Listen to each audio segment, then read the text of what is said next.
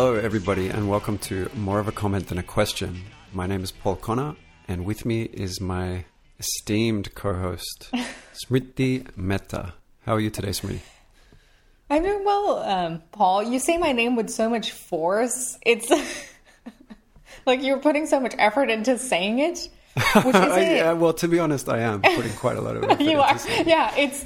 I have like I had friends who would like. be speaking a sentence and they would take a pause and then say, like, you know, compose themselves and then say my name. Yeah. Um, it's an so ordeal. I, I, Every I, single time it's a fucking ordeal. But I, I just hope you appreciate how much effort I'm, I I'm do. putting into it.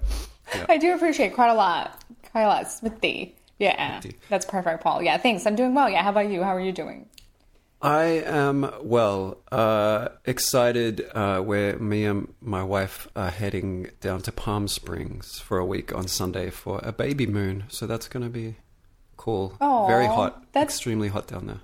Oh, really? How hot is it going to get? Like forty Celsius, which is like one hundred ten I'm, Fahrenheit. I'm from India. Yeah. Um, I, I know how hot. That's, that's very hot. Yeah, yeah, yeah. Oh, you're fluent in both? I'm fluent in both, nice. Yeah.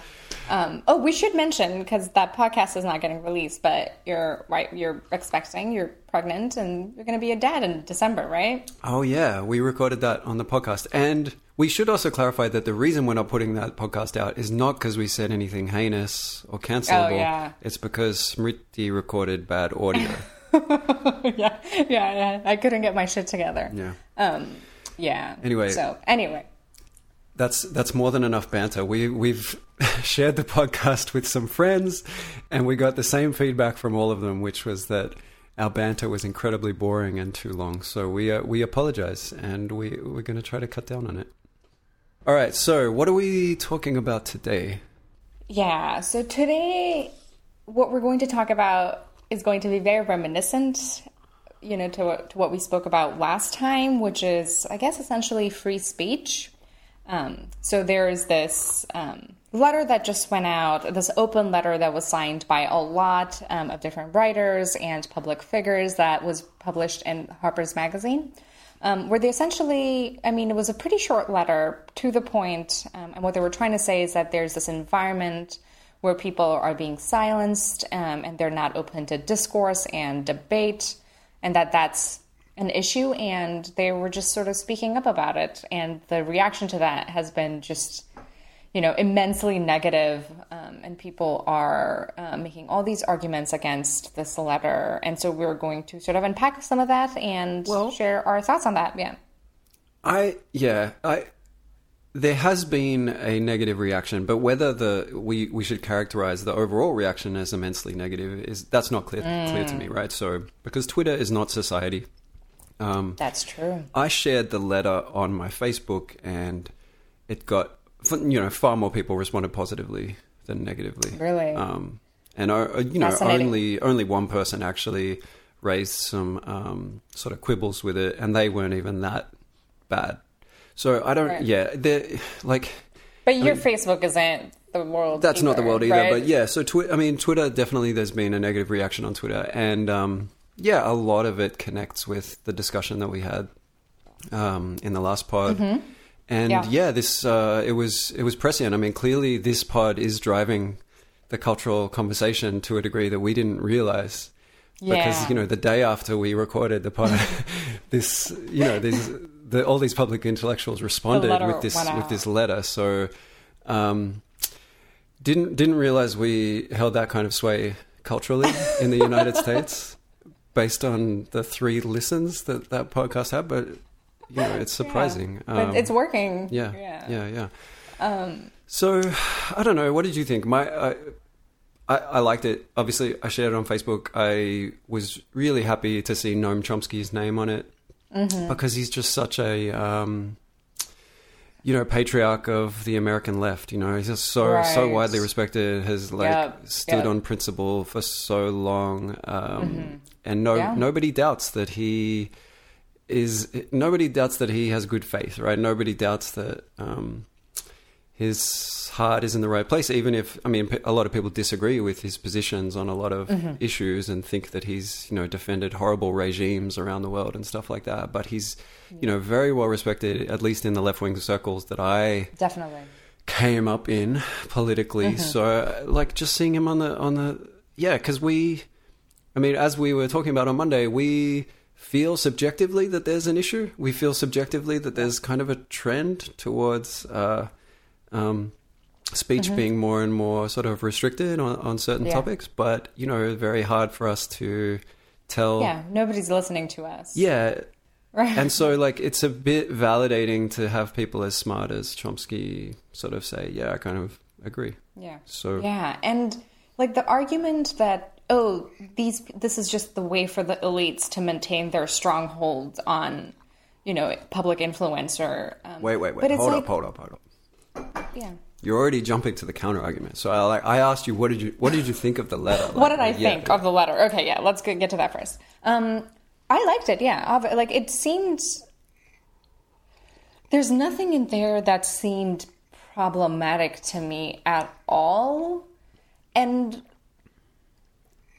Yeah, like even regard like like notwithstanding anybody that signed the letter, if you just look at the letter, um, yeah, there's nothing in that that I disagree with. You know, I think they're saying something very, you know, sensible and balanced. Just saying we completely agree about all the all the discourse that's happening with regards to making sure that we're providing people that have been disenfranchised disenfranchised with, you know, a voice and um, making sure that we're doing things to improve in that regard. But then also, you know, we should be allowed to have debates, just constructive, open debates about things. Um, and you can't, like, yeah, a lot of them are writers, you know, people like Salman Rushdie, right, who've been, you know, issued a, you know, death decree for writing a book, like, right? Like, that's, yeah, like, we can't, like, that's not mm-hmm. a fair society should work, right? People should not be... you know, punished or, you know, lose their livelihoods and, you know, killed for writing books or, you know, having certain thoughts or opinions, as long as those opinions are not themselves hurting others. Mm. Yeah, yeah. Well, I guess the critics would say that a lot of the signatories do have opinions that hurt others. And this kind of um, mm. leads us probably quite nicely to uh, a lot of the counter arguments against a a lot of the pushback against the letter was really focused on the signatories themselves, right? Like, mm-hmm. so, yeah. I mean, I guess philosophers would call a lot of it ad hominem fallacies. Mm-hmm. So sort of attacking these people rather than the content of the letter, rather than what they've right. said, it mm-hmm. was, oh, but J K. Rowling is a TERF. Oh, Steven Pinker is a racist, uh, and so on. So um, really playing the man, as we would say. Um, in Australia, maybe they say that here too. Play, playing I've never playing the it. man, not playing the, the ball. Man. So like if you're playing playing uh... football and the ball comes in and you just like try to like take out the other guy rather than worrying that you, you're playing right. the man. So then this, this uh, like in, yes. an ad hominem argument is like you're playing the man. Um Right, Which, not the not the ball. You know how uh, um, what male centric? What's what's the word for? Yeah, anyway, to, you're playing the person, I should say, rather than the ball. Yeah. So. Oh yeah. Yeah, I mean, um, I and that I mean that I, there, there's a lot. I mean, I think that's just not right in any case, right? Anybody that's putting forth an argument, you should you should evaluate arguments on the merit of the arguments, not based on. Who said on Twitter, you know, five years ago? Like, yeah, yeah. I mean, it's it's it has no bearing on the actual statement itself, and it and it's Mm-mm. um, yeah. There was a, a counter letter put out. I think it just came out today, maybe or yesterday, mm. called um, a more specific statement on um, open debate or something like that. And the majority of it was devoted to sort of these ad hominem attacks against the uh, writers. Yeah. So, I mean, may- and and they're trying. Sorry, yeah, go ahead. I mean, maybe like so.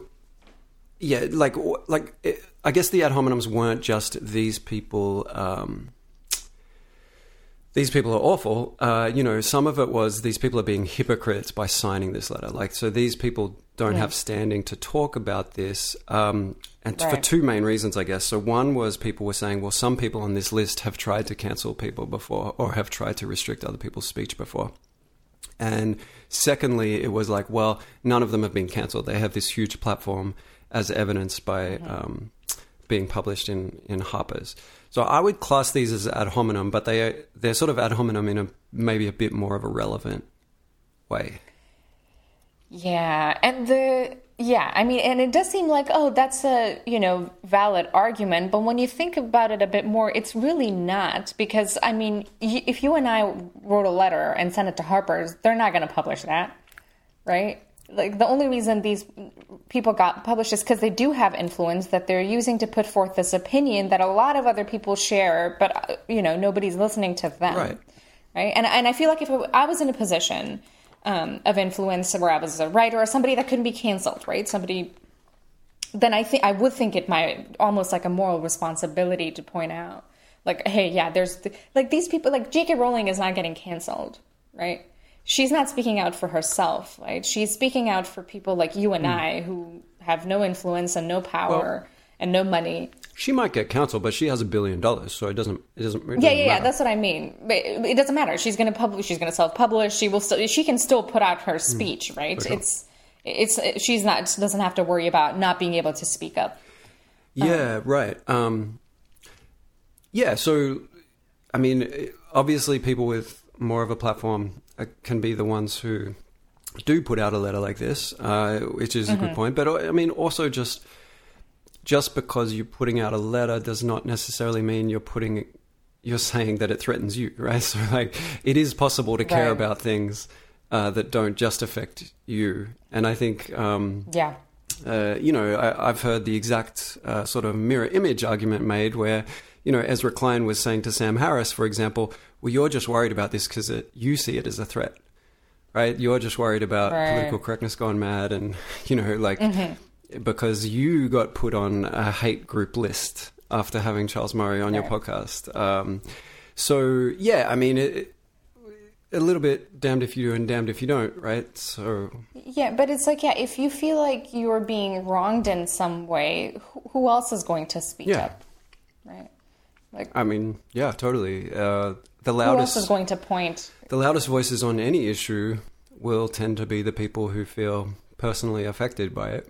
Um, yeah. I mean, another and another quite bad argument I saw was just like, you know, this country is going through a pandemic and we're trying, like, pe- there's people in the streets marching for Black Lives Matter, and this is what these people are worried about. Like, this is this trifling, like, they're worried about people criticizing them on Twitter or something like that. Um, so kind of how, how could you be talking about this unimportant thing at this time? But it's also like...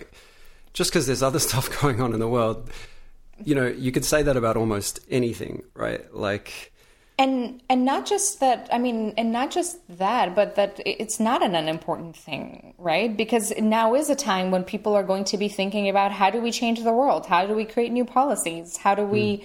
you know, like things like the G R E, right? Should we accept it? Should we mm, not? Right. And if if you can't have discourse, an open discourse and debate about those policy issues. Mm. Then I think we're doing ourselves a disservice, right? Like, it is a very important mm. topic that encompasses almost everything that we'll do as a society moving forward. Yeah, I mean, def- yeah, that, that actually, actually is a really good point. Like, yes, people yeah. are in the streets marching about Black Lives, and because of that, people are considering, like, major restructuring to police mm-hmm. departments, which are, yeah. like, these institutions yeah. that, you know, um, protect protect people from, like, getting murdered and stuff. So yeah, the, it it is important in, I mean, I've, I've seen it sort of, I don't know what the word moral panic necessarily means, but I've heard, sort of seen some writers argue that we're in a moral panic right now. And we're like, similar thing happened after nine eleven where like everybody mm-hmm. in the country just sort of, sort of gets on the same page and any mm-hmm. like, um, any sort of contrary opinions, like are just responded to extremely, um, with sort of extreme force in, in the midst of what is being called a moral panic. And the argument being made that um, with what's going on now with Black Lives Matter and all the protests and stuff like that, something similar is going on. Like um, people are get, just getting fired left, right and center uh, for just expressing um, expressing any sort of view. Like one amazing example was a journalist, Lee Fang, interviewed a black man in Oakland. And the black man in Oakland sort of asked the question, he's like, well, I've had like two of my cousins get killed, you know, by just gun violence. Um, yeah. Why, why does that, you know, nobody cares about that. But if they had have gotten killed by a white person, like, you know, it would be in like front page mm. news all over the country. Right. Lee Fang shared this on Twitter and mm-hmm. was made to publicly apologize like for this. So he, you know, for sharing a black man's opinion? Yeah, exactly. So for, um, you know, amplifying a black voice, but the wrong black voice, right? So playing into the black on black crime narrative, or so to speak. And this is was held up as evidence of Lee Fang's uh, quote unquote anti-blackness. And he had to apologize for it. Now, he didn't get fired. He kept his job, mm. but other people have been fired. Um, David Shaw was a data scientist um, at Civis Analytics, I believe, is the name of the company. Hmm. He, on Twitter, just shared a research paper that had just come out. Uh, and it was just a very policy wonky political science research paper looking at what was the effect of nonviolent protests and violent protests in the civil rights movement. Wow. Um, right. And the paper sort of purported to find that um, where there was violent protests, uh, Democratic vote share went down. Where there was peaceful protests, it went up. So it was kind of making an argument that maybe violent protests aren't um, aren't maybe a great thing for Democratic vote share. Mm-hmm. Uh, and he was fired.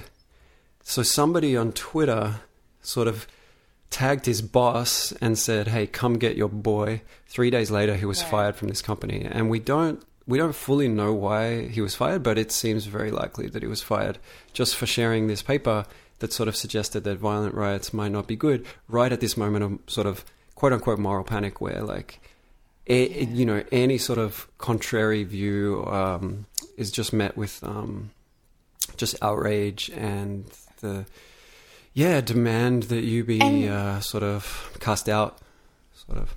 Yeah. And it, and that just shouldn't be okay, right? You shouldn't get fired for tweeting something, right? I think I think it's I can't remember who said it, but one in one of the podcasts I listened to, somebody mentioned it being like just a perpetual job interview, right? Mm. That your whole online presence is now just a job interview, to where mm. any single thing you could say could just like get you get like derail your life completely, and that just seems mm. so unfair. Yeah, yeah, and I mean, yeah, like another amazing example. Um, was there was this uh, Latino electrician who was fired mm. because he was driving in his truck and he was making out, his hand was hanging outside the w- window of the truck in, in this sort of this okay symbol. And I don't know if you know what's been going on with this symbol, but like there's this weird thing that has happened in a just a weird subset of our culture where some sort of alt-right trolls on four chan decided, wouldn't it be funny if we sort of started sp- like spreading the view that this is like a white power symbol? Because if you look at it, it sort of looks like W P, right? So then we sort of start trolling people and convincing them that if you see somebody doing that in a photo, uh, they're, mm-hmm. what they're doing is signaling white power. And this was sort of oh, embraced wow. by like some legitimate like white nationalist groups, and you see them at protests and there's some photos of them making this symbol. But now all of a sudden, okay, so this electrician, he's got, you know, a high school education. He, you know, is not, doesn't have a political bone in his body. He's like, he's never like, yeah. he's never voted. Uh, he's uh, hanging, his, like just making this symbol. A white activist sees it, takes a photo of it, gets him fired from the company. And there was like no sort of, yeah, like no internal review, because he just sent this to the company saying, "What well, did you not know this is?" And the company gets spooked and they they fire this guy. Um, That's crazy. It is a bit crazy. So like, and I mean, if that if that's the thing about the symbols true, then I guess there's a lot of white supremacy in India. Right. Well, yeah, I mean, you, the, people make that it, right? a like, lot. Yeah, yeah. I mean, there was a similar thing a few months ago where some army cadets, because there's this other thing in the culture called the circle game. I don't know if you ever watched the show Malcolm in the Middle, but they were always trying to make each other look at the circle and then they would oh, punch yeah. them if you got the person. So like these army cadets were playing this circle game and it got on national T V. And then there was this yeah. huge uproar because, ah, oh, they're, they're like, this is about white supremacy and stuff like that. And I mean, the army, like, and I just think like this stuff is taking up so much cultural energy right now. Go ahead. It is, and it like it just it distracts from real issues, I think. And B, this whole idea that intentions don't matter, I, I just, it's like bullshit. I, I don't like I don't buy it. Like like intentions do matter. Like, like if you were just had your hand hanging out, well, yeah, I mean, of the window, like, legally. Legally, intentions matter. That's kind of the difference between manslaughter yeah, and yeah. murder, right? So, like, we exactly. we do sort of... They do matter. Yeah, I think, like, yeah. very few moral philosophers would not consider that they do. So, but we're getting off track. But don't so, you like think that, a lot of this, like... Those were the... But, no, but a lot of these arguments are that, oh, it doesn't matter what your intention was, right? You said this word, and therefore mm. you were evil, and you should be canceled. Yeah. I don't know. I, I actually think... A lot of it is based on imputing intentions, uh, right? Um, and the intentions don't matter is sort of just a subset of one strand of this like cultural trend. We're related to sort of the microaggression and the way, yeah. the way sort of white supremacy is so pervasive uh, and sort of operates in all these like mysterious, subtle ways, right? But we, we're getting yeah. off track, so we should get back. So, like, those were kind of the ad hominem arguments that we mm-hmm. don't really think mm-hmm. much of. And, um, yeah, well, I, I guess just to, like, finish up with that, in this counter letter, like I said, a lot of it was devoted to sort of just ad hominem attacks on people. And, and like, the person who got the most uh, ink was uh, our friend Jesse Singal, um, who we talked about in the last podcast. And... No, this guy... And he tweeted you recently, so you're practically friends now. It was, yeah, yeah. Um, but the thing... Yeah, it was amazing because they wrote this whole paragraph about him, and one of the charges against him was that mm-hmm. he has devoted multiple Medium posts to um, arguing with trans people, right? So, mm-hmm. and then they linked to a Medium post that Jesse Singal had written, and if you actually read that Medium post, what he what he's doing in it is he's kind of defending himself... against accusations made by a trans person against him that were false, right? So he he's showing um, sort of uh, he's showing like email exchanges that they've had and text exchanges that they've had and, and stuff like this, and just showing that this person kind of lied about him in, a, in an attempt to smear him. So like that's a very weird thing to post as evidence of somebody's like moral disrepute, that they sort of defended themselves and sort of showed that somebody had lied about them. But interestingly, Jesse Singal, so like my brother listened to our last podcast, so Andy mm-hmm. Connor, um, very, very smart young uh, philosopher slash transcriber, lives in Melbourne, Australia. And he said the one thing that stood out to him was that I did not understand why people didn't like Jesse Singal. So he shared with me this Jesse Singal resource page, which was like twenty links to different people who hate yeah. Jesse Singal, right? And hmm. okay, to be quite honest, haven't read them all, right? Because it was it was okay. a lot, and I'm a busy guy.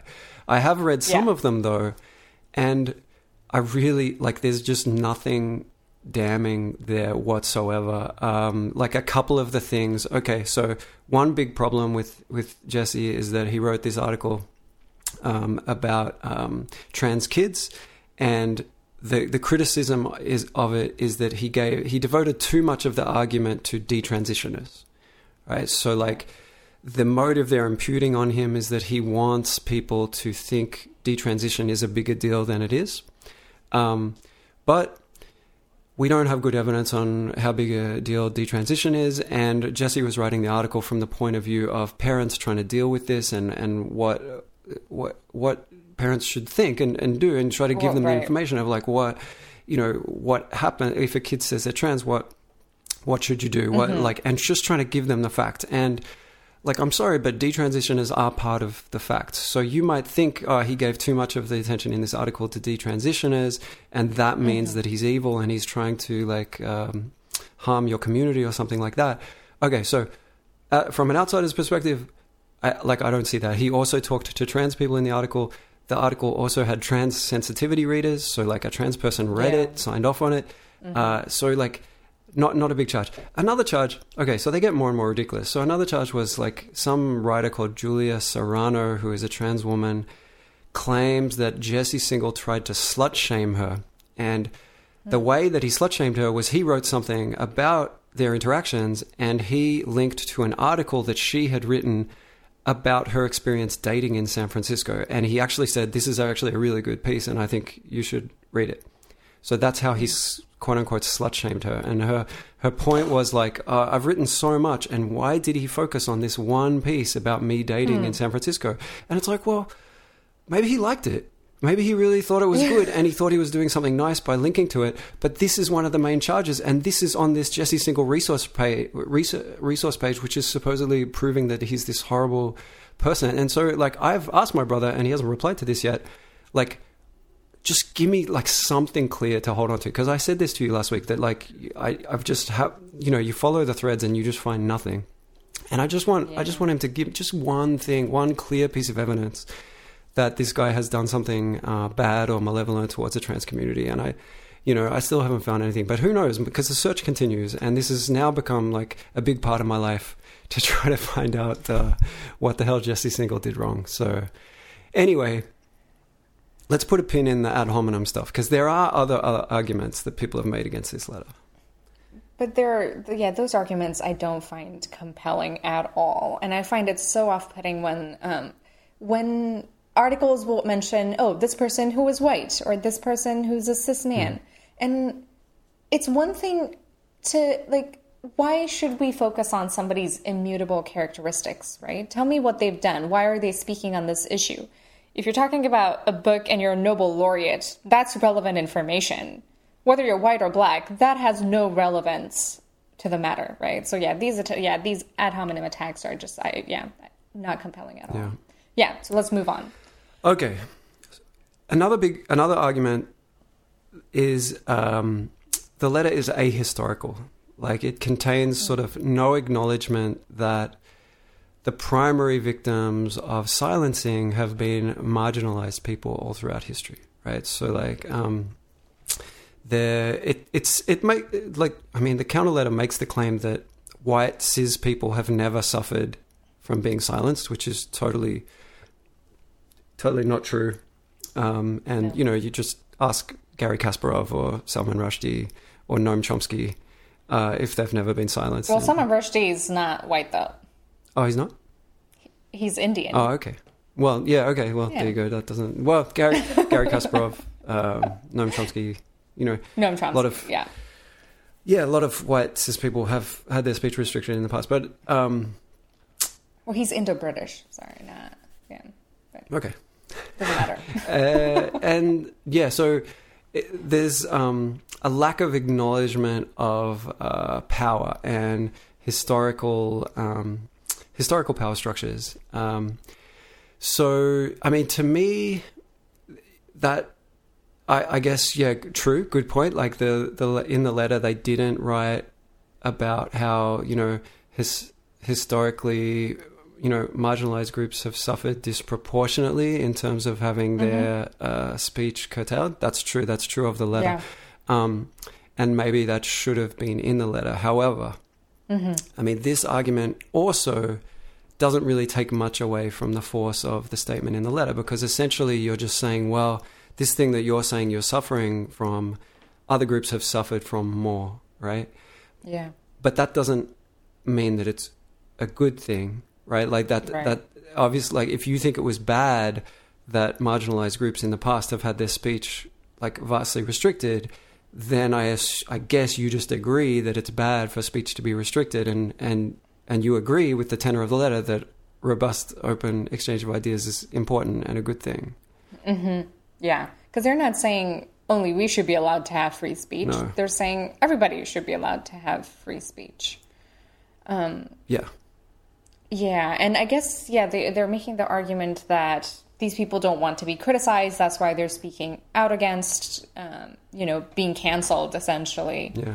Um, which, again, I mean, people like Noam Chomsky, even Salman Rushdie, right? They've stood up for people's rights to criticize them and hold opposing views to them. I think if you do hold the value of free speech dear, then you hold it for everybody, right? Yeah. That everybody should be allowed to speak up. Yeah. yeah, yeah. So, like, not not a not a really strong argument still against the content of the letter. All right. So mm-hmm. next, I think you get to an argument where maybe there's, there is a bit more force to it, right? Which is just arguing with... Uh, so the letter is claiming that this is an increasing trend in society, right? Like, so um, speech is becoming increasingly constricted, uh, and we're seeing all sorts of examples uh, of illiberalism where people are getting fired or getting... Yeah. Mainly fired is the main thing, like fired or excluded from organizations, or, you know, having books withdrawn and stuff like that. Right. Um, or not be allowed to yeah, talk and about that's evidence of this, of this growing things. trend. Um, and people have pushed back on that and just said, well, you know, there's actually not that many clear examples um, of this happening. And if this was a really growing, dangerous trend, shouldn't we be seeing more clear examples of it? And this is... I guess the point of uh, Stephen Piantodosi is an academic at Berkeley, and he put a, out a Twitter thread that you shared with me that I thought was um, a better counter-argument than most, at least.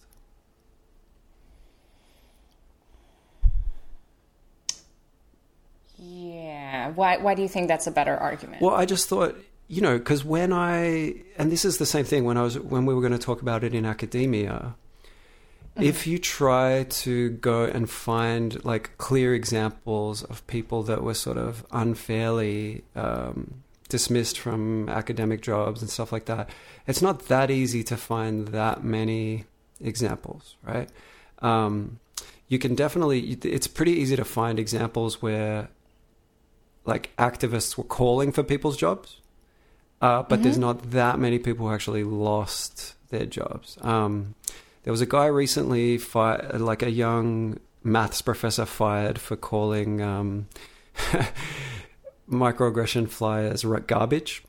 Um, he got yeah, fired. Uh, Noah Carl lost his position at Oxford based on a Oxford or Cambridge based on a petition um, accusing him of doing racist work. Uh, he's done research about like connection between Muslim immigration and crime.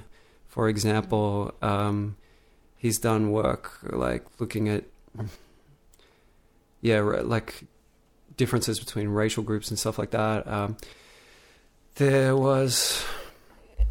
Yeah, okay, so I'll ask this. Yeah, so maybe there are not a lot of people getting fired, but the fact that there is such like... Or at least it seems so like on Twitter and just mm. on the internet, which I do realize is it's mostly... the people who are on the extreme speaking mm. up, right? Which is one of the, the reasons I wanted to do this podcast, mm. right? Like I think of myself, you mm. know, it's not something I would normally do, but I do think that people who are more moderate and hold, you know, nuanced opinions about things just don't speak up, right? It's people who are very much on the mm. other, the, both on the extreme ends of the discussions that usually speak up. Um, like those people are... Not, but maybe people are not getting fired for it. But when you see all this outrage, it does make people less likely to just share their opinions to begin with, right? Yeah, yeah. And I think, I mean, that's part of the point, point of our last podcast, right? That like, um, yeah. even though it is a little bit difficult to find such clear examples in academia, you know, both of us have had the experience of this, I guess, subjective experience of feeling not free to say what we think about things and have, feeling like our speech is restricted. And we know other people who have that experience too. My guess is Stephen would say that's all that is, is a subjective, like if you don't have clear evidence that you will uh, be have, suffer negative consequences for good faith uh, opinions, then you're just sort of... Um, It's just this uh, subjective story you're telling yourself. Yeah, and it's not even... I don't think I've suffered any negative consequences for it. I don't think that's my problem with it. I mean, I got nothing to lose here. Um, but the problem I see with it is that I, I don't even think anybody engaged is engaging with certain issues in a meaningful way, right? We're not getting anywhere with things if people are just not even... Because, okay, so I sent out the email by the jury with an argument... And like I mentioned on the, la- the podcast, like people just did not engage with the ideas. They did not counter my arguments directly. There was mm. no counter fact, like arguments with facts or evidence. None of that. It was mostly just like narratives or like I agree with the other side.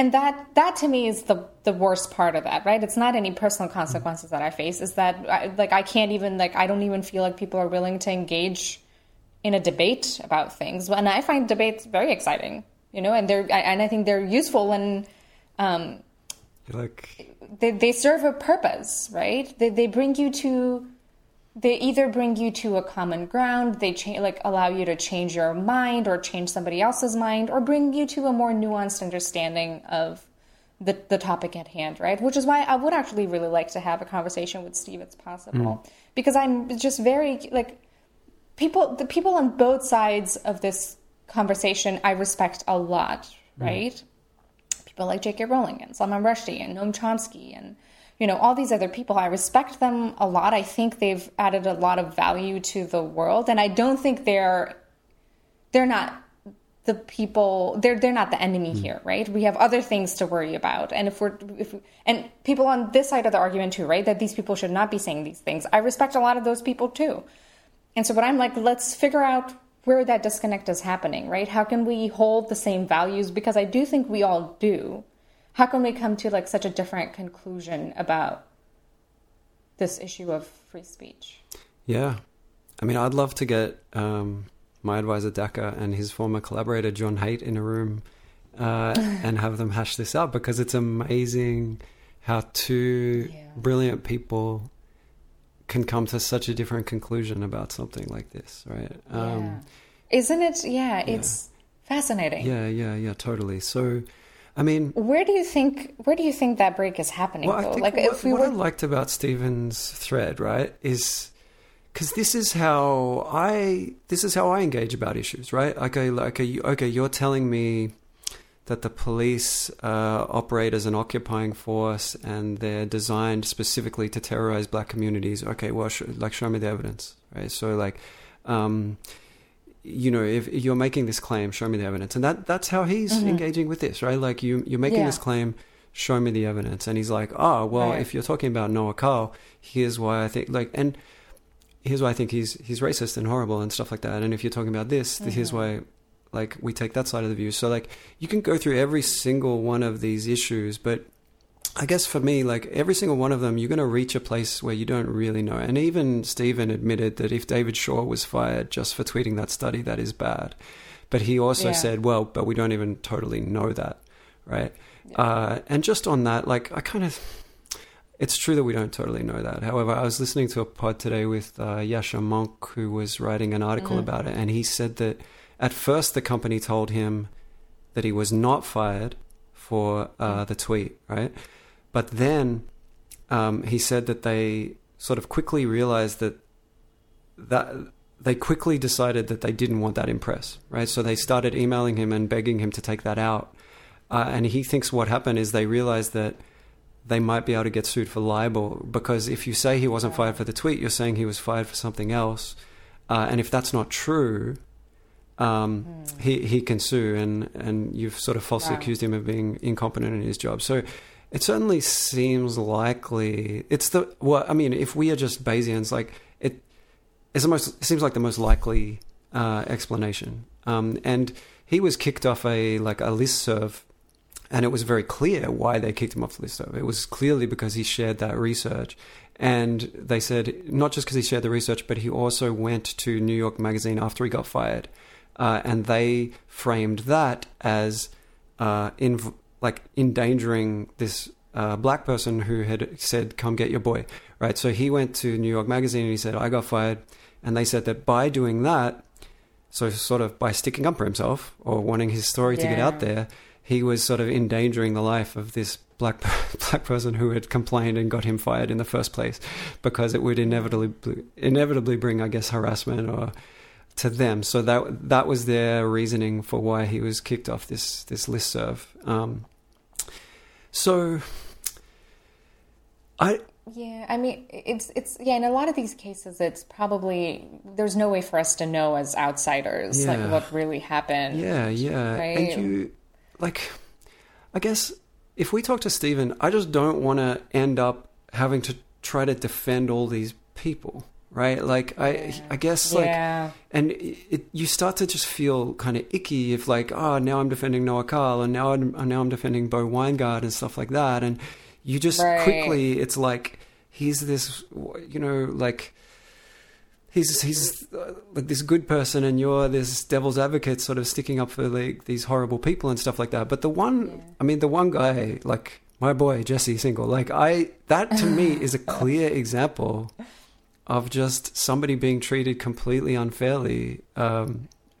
even though there's no evidence of any wrongdoing yeah, at all. Like, yeah, like not that I've come across yet. I mean, he's. And it sounds like you've been looking. He's, like he misinterpreted some data at one point, like based on some mm. studies about desistance.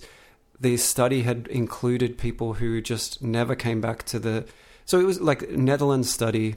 I see. Um, and they were like had all these kids whose parents had brought them to this gender clinic, and a lot of them just never came back to the clinic. And because there's only one gender clinic at the time in the Netherlands, they just assumed that those those kids had desisted or they were no longer... Um, trans, but it, like yeah, not a safe assumption, but also not a safe assumption that they weren't um, detransitioned. So like it's just this unknown thing where like he had misinterpreted yeah. the data, and but, a lot of other people. But he's not a researcher. But he, so. when he found that out, he was totally open about it, and he tweeted yeah. about it, and he amended his. So he's a, you know, journalists are going to make mistakes. Like this doesn't yeah. prove that Jesse Singal is a bad person. It doesn't prove he's a, a devil anyway. So he, I would go to bat for and say that that was wrong. David Shaw definitely, and even Stephen admitted that if he was fired just for tweeting that thing, that was wrong.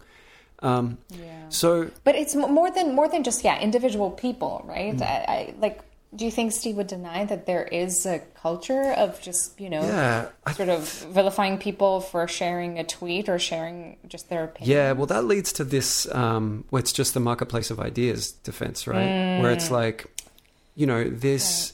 These people are just upset because now um, people have the ability to criticize them uh, on Twitter and stuff like that. And so, like, if you write a bad article, and a lot of people say this about Jesse Singal, is like, yeah, if you write a bad article, we're gonna criticize you, and that's that's fair game. And I actually just don't, I don't think the letter writers would um, disagree with that, right? And, and I don't think no. Jesse Singal cares if you like.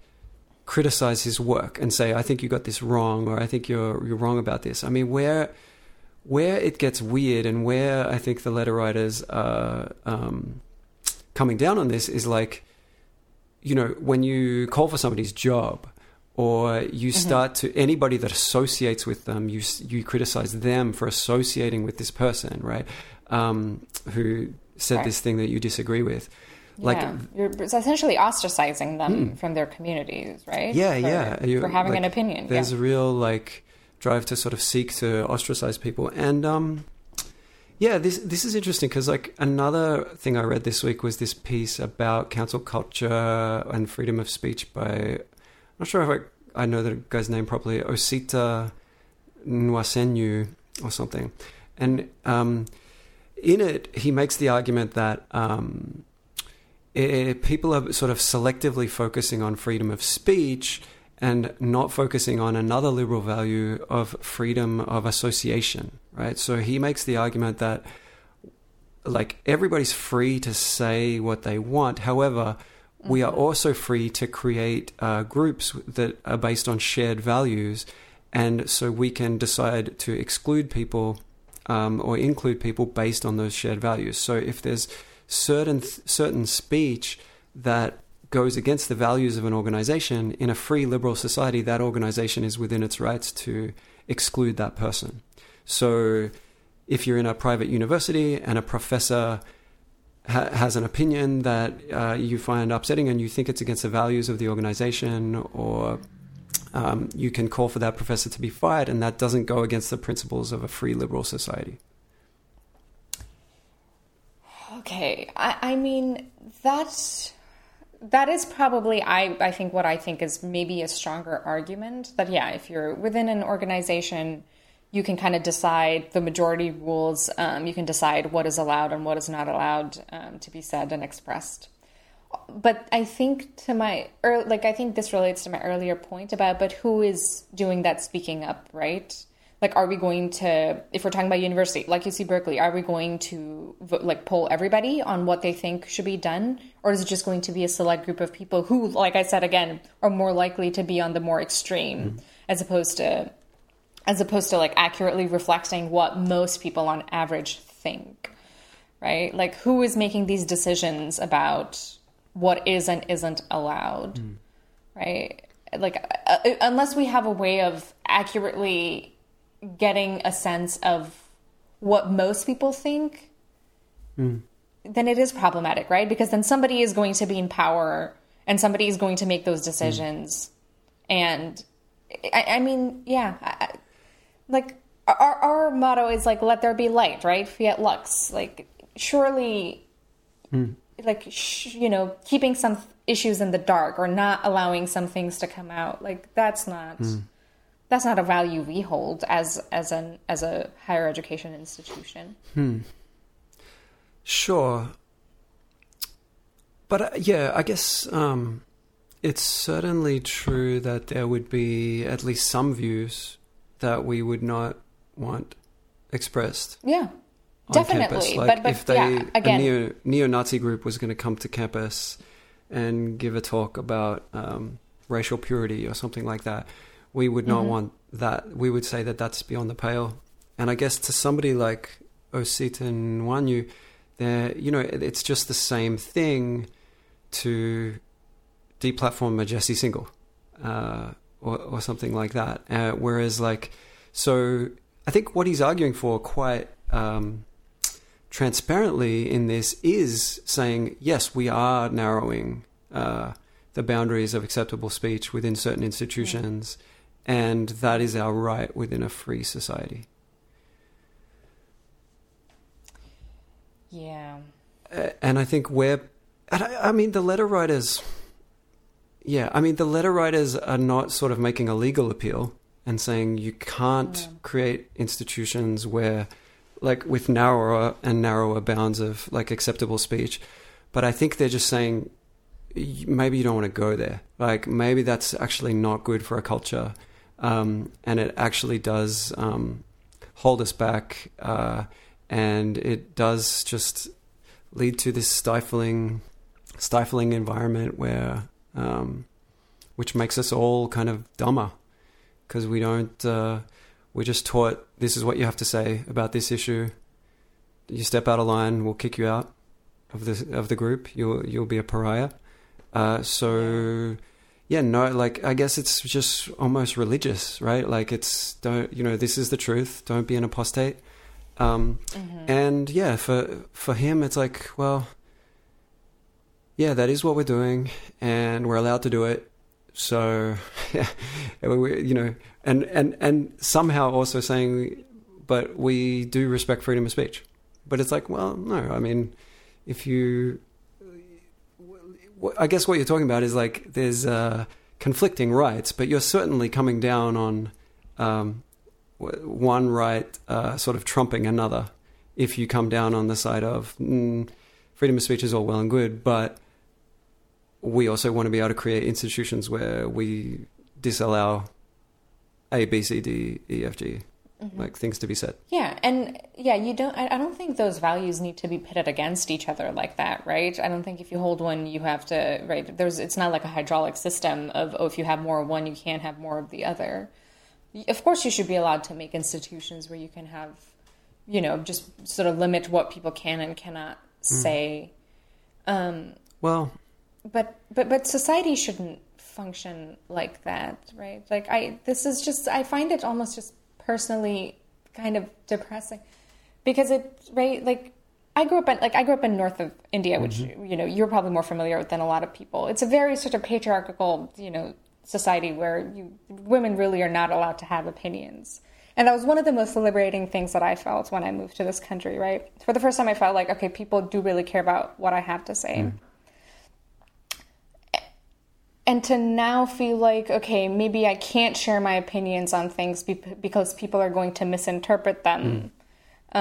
Um, like, that's just, you know, upsetting. Yeah, I think, yeah, like, the the idea of the creep, right? So, like, I mean, the letter writers are arguing that there's a cultural creep towards a narrower and narrower um, band of uh, allowed speech, yeah. right?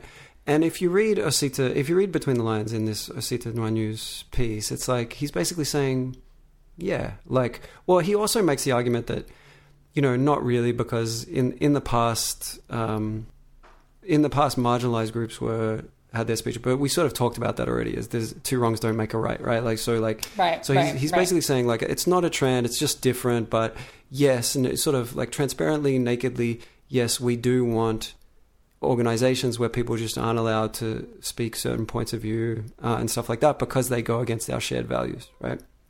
And those shared values are sort of based on like inclusiveness, right? Like based on safety and inclusiveness. Mm-hmm. Um, and that sort of leads to, that sort of leads to this thing that happened at Vox, right? Um, So one of the signatories of the letter was Matthew Yglesias, who is oh, one of the founding, yes. um, one of the founders of Vox. Co-founders, and yeah. um, he's yeah he signed on to the letter. Um, I don't know much about him, um, but he seems to be a, like a bit contrary uh, to a lot of the kind of Vox stuff and stuff like that. And there, a writer at Vox, um, a trans woman called Emily something. Um, mm-hmm. She wrote an email to who? To who? To the Ezra Klein. To Ezra. Um, I'm I, not sure I'm who. Like the sure. the board or something like that. Hmm. Sort of saying that um, she was really disappointed, um, but Matthew signing the letter uh, made her feel unsafe. Um, mm. And, but she didn't just write the letter to the board of Vox, she also shared it on Twitter. And she said in the letter, I don't want Matthew to lose his job. I just want you to know that I'm disappointed and it makes me feel less safe. Uh, right? So here we sort of have... Um, I think this really gets to the crux of this in a lot of ways, right? So her co-worker has signed onto this letter that doesn't say anything about trans people yeah. or trans issues, right? The, the letter is speaking about the open exchange of ideas, right? So, mm-hmm. and she's saying, the fact that my coworker is in favor of the open exchange of ideas makes me feel less safe, right? So, yeah. I mean, a lot of people in the comments were asking, what do you, what do you mean by that? Like, how does it make, can you please explain how it makes you less safe? Right? And we were just sort of talking about this before, and clearly it's not physical safety. Just because you're, right. there's no real, like, sane way to connect Matthew Yglesias mm-hmm. believing in free speech to this woman's physical safety. Um, and it's not the safety of her job. Like, she's not going to get fired because he believes in free speech. So it has something to do with her feeling unsafe with the idea of a free exchange of ideas, right? So the idea that anybody's free to say anything they want. And obviously, because she f- frames this all about as a trans woman, yada, yada, yada, yeah. it's like, yeah, so it, it makes you unsafe as a trans person if we have, if we have the free, like a protection for the free and open exchange of ideas within this organization.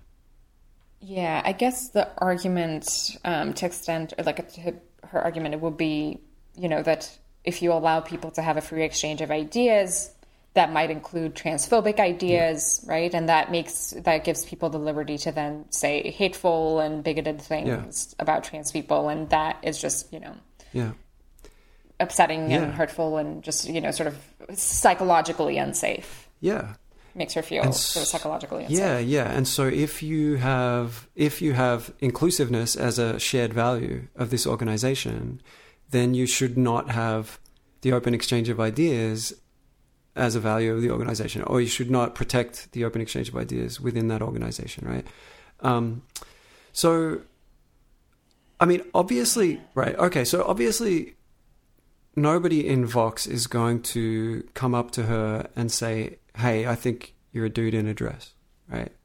Like that's, that's not going to happen, right?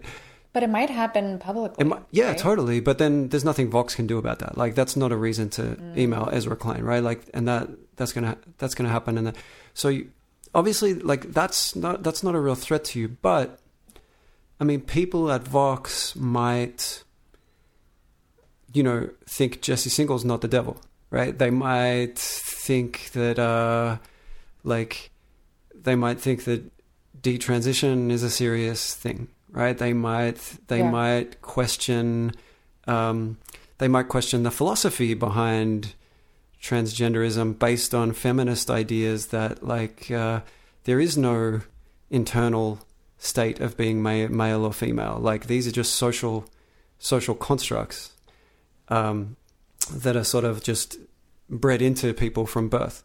Um, so people might have differing opinions that sort of lead to conclusions that are deeply upsetting for this person, right? So people might right. think, well, they might think, for example, uh, we shouldn't allow, like Joe Rogan thinks, we shouldn't allow trans women to compete in combat sports with biological women, right? But this... Only he, if if they haven't disclosed that, is I think his argument. Oh, like if, if it's not... Because... Right. So some, I think some, I don't remember, but he, I think he mentioned that somebody had done that without letting others know mm. that they used to be a, a, a male, mm. like a biological male, like they were born yeah, male. Yeah, right. So somebody And could... that I think is what he mostly, it's not like if a woman wants to fight a trans woman, mm. right? I think he was like, yeah, that's totally fine. Okay. As long as you're open about it. Right, was right, his argument. Right. Yeah. So, but yeah. even that point of view, you could, you could see why it would be deeply upsetting, because like you're living as a trans woman and basically you just want to be accepted as a woman. Like there's nothing different between you and a, a woman who was born biologically a female, and any sort of, any sort of opinion which would have you being treated differently is just sort of, you can interpret that as you being, um, uh, not accepted as a woman, right? Like trans women are women. Is, you know, right. this is the slogan, right? So, mm-hmm. yeah, so, but these things, these things are like, to me, not hate speech, right? Like there's this, there's right. this compli- complicated things and this complicated issue, and society's moving sort of very fast on it. And like... T- And it and like and people do like have been trying to uphold these values of diversity, right? Mm. We need diversity of opinions. Mm. Doesn't that well, include nobody? No, no, nobody that cares about diversity cares about diversity of opinions. Come on, like what do you? Have you been living Wait, under no. a rock? Like, come on, like this is. I mean, I. But but that's but yeah, that's a problem, don't you? Like, I think that's a problem, right? Because I now I feel like when people say diversity, all they mean is, oh, we want a color palette, mm. you know. Color, well, and, not, and gender and sex, sexuality. And gender, yeah, like all those, all those palettes. Like disability, um, right? Um, age. Again, yeah. Again, everything that you personally, as a human being, have no control over, mm. right? That's how I see mm. it. Mm. I, I have no control yeah, over immutable. my gender, yeah. the color of my yeah, skin, yeah. my sexual orientation, right? Like none of mm. that. I don't control any of that. Mm. And so to, to sort of, to constantly and only evaluate people based on these immutable characteristics, like that's not right. Like Joe Rogan, I think he spoke out, spoke out about that because he's like, this is I'm what something I'm an expert on, right? He is, he is a bona fide like expert on physical combat. Like that does, I think, give him some authority to be able to speak, or at least his opinion should be taken, you know, to like with some, you know, like, yeah, he can talk about that, right? If he was talking about, I don't know, but, you know, international policy, like, yeah, no, that, his opinion doesn't matter, right? Yeah. But I think just focusing on, no, he's just a white man. And so like, no, right? Like we should look at other things. What have you done in your life? What are your, mm. you know, what do you, what are you bringing to the table that's not something you don't have control over? Yeah. I mean, do, yeah. yeah. Well, I guess... Maybe you, one would make the argument that, yeah, because, because those are the things that people have no control over, that's why they matter so much in terms of diversity. Uh, but you do have control over your political affiliation. That's why we don't want any Republicans. Like we we just want, you know, we just want uh, a good mix of ethnicities and genders and sexual orientations and... But people who think exactly the but, same. But yeah, but we don't really care about having people that think differently about issues. And And that's, I mean, that, like, going back to the Osita Nwanevu thing, it's like, that's your right, sure, like, you, and we can create those institutions. I mean, public universities, arguably, you know, free speech, like, is kind of this constitutional right that should be protected in public institutions. But, like, okay, just yeah. make it simple. We're talking about a private institution, a private mm-hmm. college.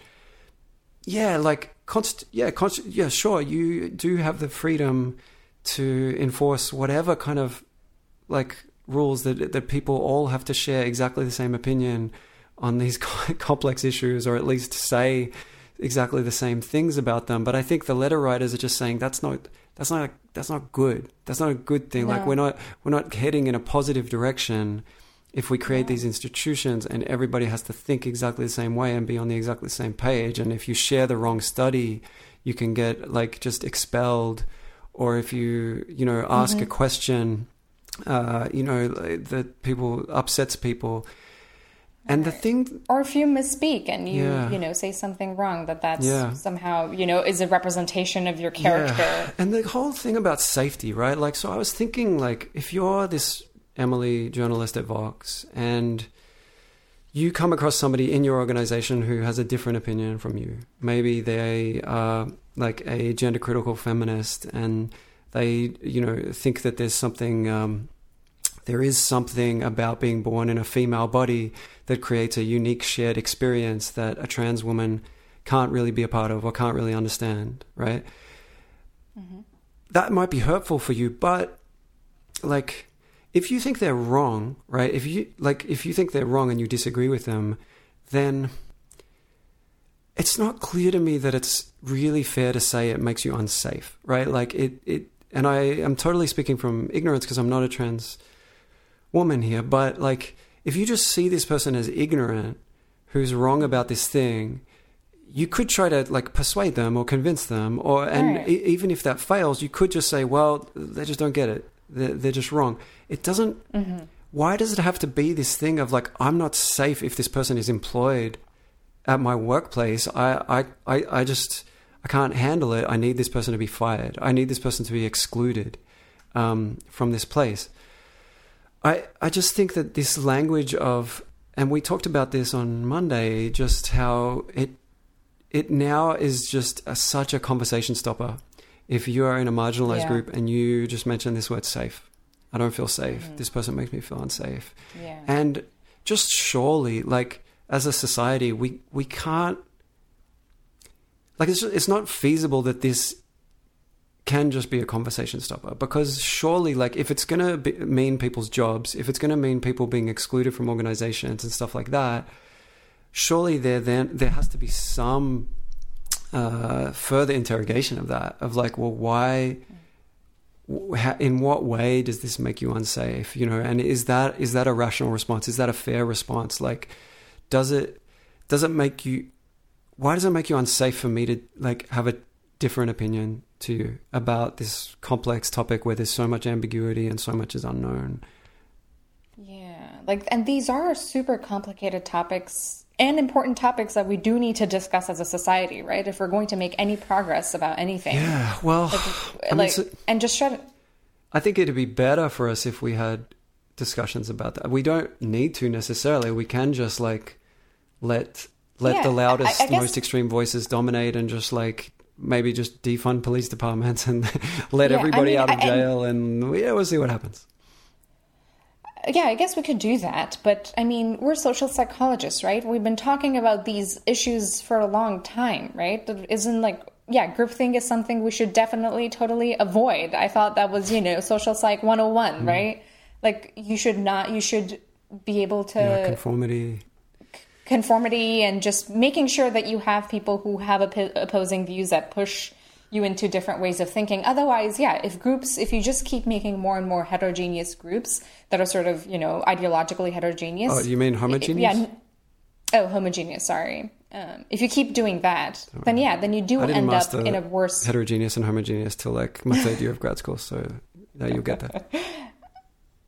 Oh, okay. Yeah. Looking forward to it. Um, But yeah, I, I don't think... You have to study it thrice. That's... Yeah, I'm sorry, guys. Yeah. That's terrible. Sorry, t- everybody. Before. That was a total in-joke between me and Smriti that nobody else will get. Oh, that's but, fine. Yeah, yeah I, I was telling Paul about how I said thrice once um, a long time ago when I just moved here, and somebody told me they'd never heard anybody say that before. Um, they thought I was very cultured for it, and I felt good about myself. Um, well, unlike they, Paul just calling me out. Did they call you eloquent? No, they call me cultured. Oh. Is that a mark of aggression? For no, I don't think so. Yeah. yeah. Yeah. Um, but anyway, I, I think, yeah, first of all, I don't think it's okay for us to allow this groupthink to happen. And secondly, the people who I think are speaking out against everybody that, you know, signed on, on this letter is claiming that they're, you know, they're elites and they're just trying to hold on to power and stuff. And I, I if if they think, if they're assuming, and I don't know if they are, but if they are assuming that doing that is going to make people like me speak out more, right? Mm-hmm. That there is going to make people like me who are, you know, obviously not in any sort of, you know, privileged, whatever demographic. Um, then I, I, that, I mean, from personal experience, I, I, I can just say that that's just not true, mm-hmm. right? That's not going to happen. Like it, it, this doesn't want to make me want to, you know, share my opinions openly with everybody. Although we are doing a podcast, so yeah, I... there's that.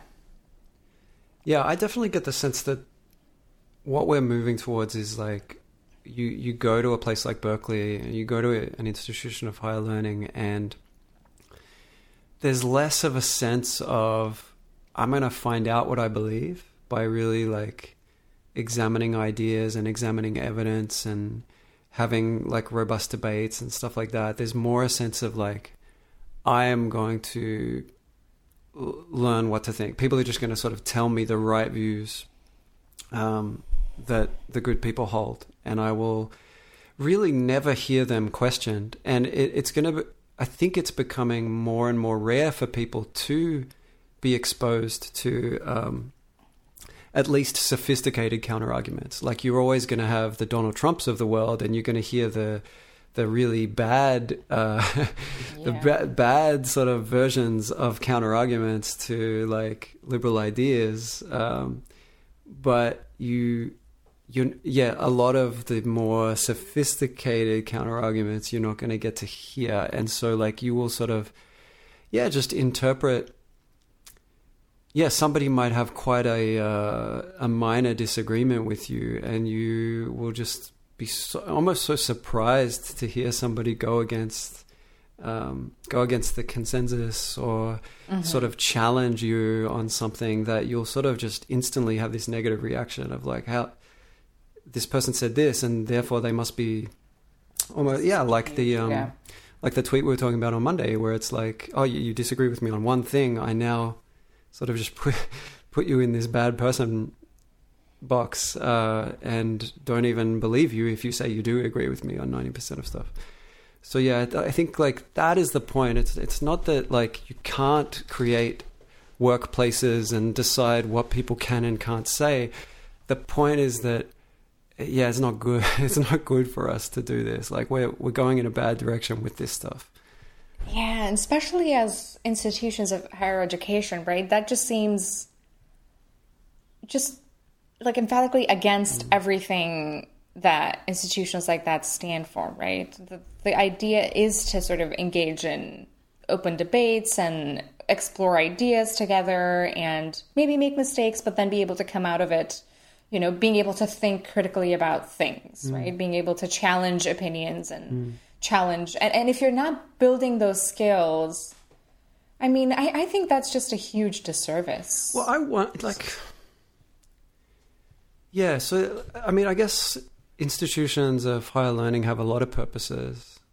Yeah. Um, and, you know, but I think a lo- more and more uh, people are involved in these institutions that sort of see their purpose uh, as being like promoting social justice, right? Promoting um, mobility for historically underrepresented groups and stuff like that. And, and the, the idea of them being there to educate people or to be production... produce knowledge um, is, uh, yeah, it's not as central I think, in a lot of people's worldview. But I don't know, now I'm just... Yeah, but even even if that's true, mm. like, let's assume that's true, that people are just trying to do social justice and promote mm. um, sort of, you know, like bring up the people who are at the bottom, essentially, mm. right?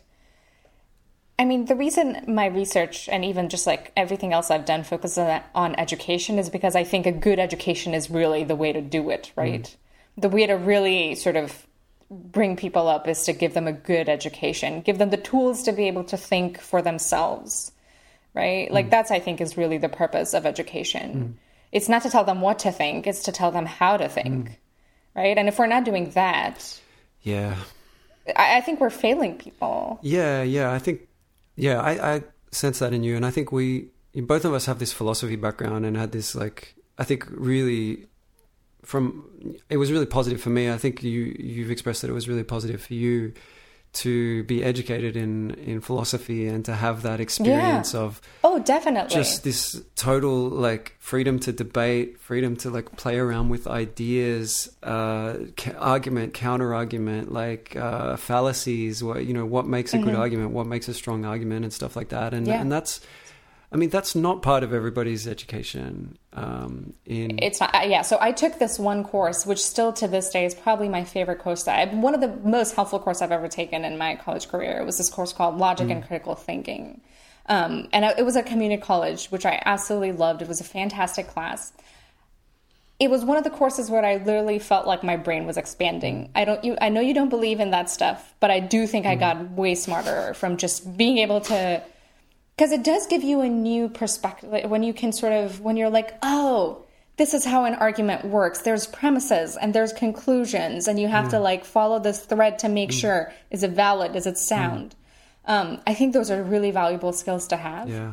And along the same lines, I mean, I took the same another course with the same professor, absolutely brilliant, Dennis Holden, one of the best professors I've ever had at American River College in Sacramento.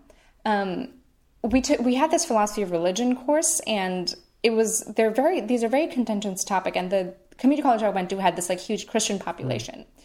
And he, the way he just navigated that course and the way he sort of allowed us to just discuss the actual ideas, right? Mm. And put like these arguments forth instead of letting it become this like ideological or sort of contentious, you know, um, debates. I thought that was great. And we need to do more of that. But I think I saw on Twitter, somebody else mentioning that more and more professors are sort of just like, cleaning their lecture, you know, their courses of any sort mm. of controversial topics because they don't want to, mm. you, you know, end up in a situation where they're, you know, again, maybe students are feeling unsafe by having these conversations. Yeah, and that's a that's such a you know that's that's not okay. Well, it depends that's, who the professors are bothers, because like that... I taught stats last semester with a professor who. Because they have a certain set of views that are the the views that are welcome, is putting more and more politics in. Like and oh. so there and it, it to me it was a little bit funny because they were teaching statistics, and they were just finding ways to just like put all these mm. like I you know to me a bit virtue signal-ish um, mm. like identity politics um, signifiers in there. Like he kind of t- just talked about how um, in the first lecture. It's really important to remember that a lot of this stuff was created by white males, you know, and it's really important to like always have that in our minds as we're studying this stuff. And I was just sitting there and I was like, is it, is it really like, I mean, okay, so we're going to then teach linear regression and how to like, what a correlation is and that correlation is not causation and, and, and stuff like that. And, and have in the back of our well, mind, oh, like, I... yeah, like I, why, why is it important to like, and in some ways, that's it's a weird. I mean, what I think, what another of the. But what does that even mean? Like, what do they want you to keep in the back of their mind? Like, what does that mean? Yeah, I How think is that like you said, like, like what, you know, now because now, um, these things are opening up to other groups, so they're going to bring in like valuable perspectives that. But I, I just like what this is. This is like stats. This is this is maths. This is like we're not going to. Maths doesn't work differently for Hawaiians. Or, right, yeah.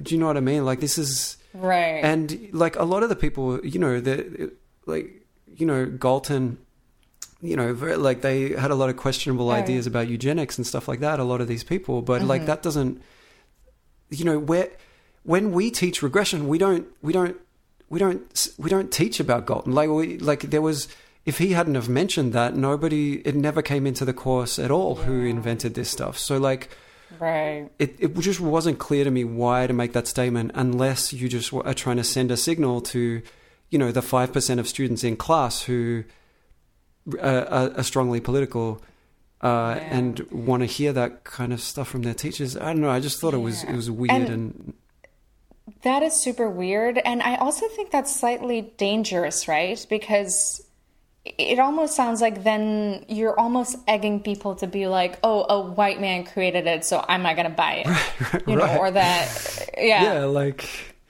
Like, uh, medicine was also probably created by a white man, right? Or, yeah. like, you name it, right? Penicillin was created by a white man. Or, that doesn't... Like, let's say you're a black student and you're not doing well in this class, right? Do you then say, oh, well, the reason is, well, this was created by white people. So, like, my brain just sort of works in a different way. I, like, this is why I couldn't get this R code to work. Is like, this. Couldn't you say that about the whole education system then? Yeah. What are, what, like, right? Like. Well, yeah, I, I don't know. I, I mean, I, I should, ask, like, we're good friends, me and this lecturer. I should ask him, like, what are you actually trying to accomplish by telling people that? Because yeah. in some ways, it could be like, if I'm a black student in that class, I don't want to hear that. Like, don't remind me that like white people made all it, this stuff. Yeah. Like how, it, like, it, you know, like. How's that adding value to the course? Yeah. Right? Would be my question. Just, just this like re- reminders, constant reminders that like of these historical injustices or this historical inequality between our groups. It's like, no, just like teach me the materials. I like. Yeah. And I, and, and yeah, like you, what you should really be focusing on in a classroom, the only identity I think that really, and I think people can disagree, that should matter in a classroom is that you're a student, right? You're a student, this person's a student, all of you are a student. We're all students, right? We're all here to learn. Yeah. What does it matter if you're black or white? Right. And I, and I feel yeah. like that, but by highlighting these things in this context, like, I, I don't think it's helping the people who are marginalized. Like, it's not been good for me. Well, again, a, like I think I yeah, told you, you were know. probably one of the first people who kept calling me like a woman of color. I actually, it's it's not been good though. Like I, I now like in my head, I'm always thinking, oh, is that what people are thinking?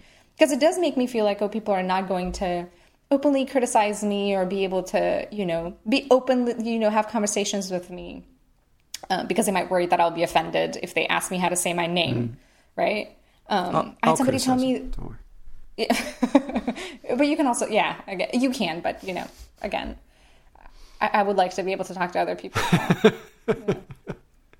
I have yeah. no idea why on earth you would need to do that, but um, each to their own.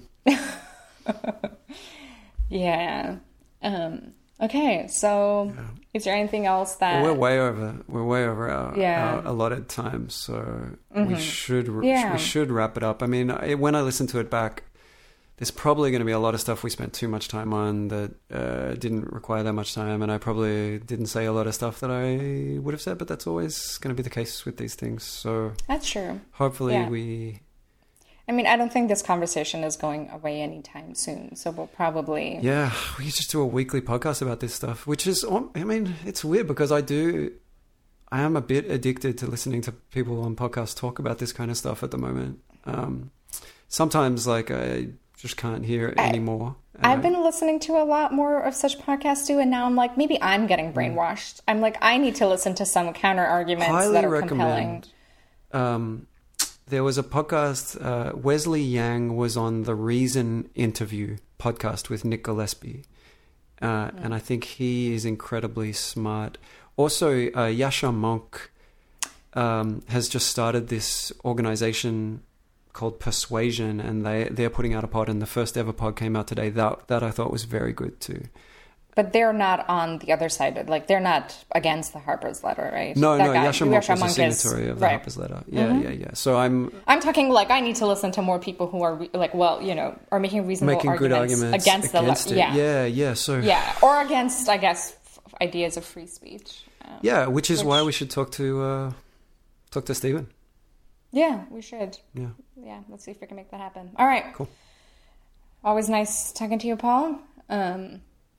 Yeah, have fun, and we won't be meeting next week. No, we I guess we're gonna yeah. So we're going to yeah a break. have a and I've good time. Promised my wife that I won't be engaging in the culture war while we're in Palm Springs. Yeah, you should like delete Twitter and stuff from your phone. Yeah, I actually have. It's God, it's not on my. I, I it's not on my phone. Twitter. Um, yeah, I never had it on my phone. I'm like, I'm not getting sucked into. I'm telling this. you, you need to put it on your phone, and you need no. to be promoting our pod no. every day.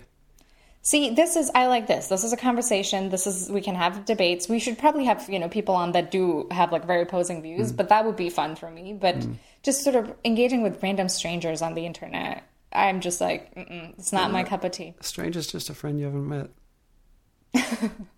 The, who? On Twitter, a stranger is just a potential enemy you haven't met, I guess, or yeah. a canceler or a harasser, or, but... Um, yeah, no, I think that kind of stuff just takes so much out of your mental, you know, energy. Like, mm. I, yeah, I, I don't have time for that. Okay, well. But more power to people who do. Yeah, I'm going to try to start promoting this podcast a little bit. But I also like, you know, if nobody listens to it, we can't get cancelled. So that's that's, that's true. kind of okay I mean, we too. Still... We just get to talk through ideas once a week and yeah, no harm, no foul. Yeah, that's, yeah, exactly. I agree. All right. Well, cool. Uh, yes, lovely to speak to you, and I will talk to you in two weeks. Two weeks. Sound good. Cool. All right. Take care, Paul.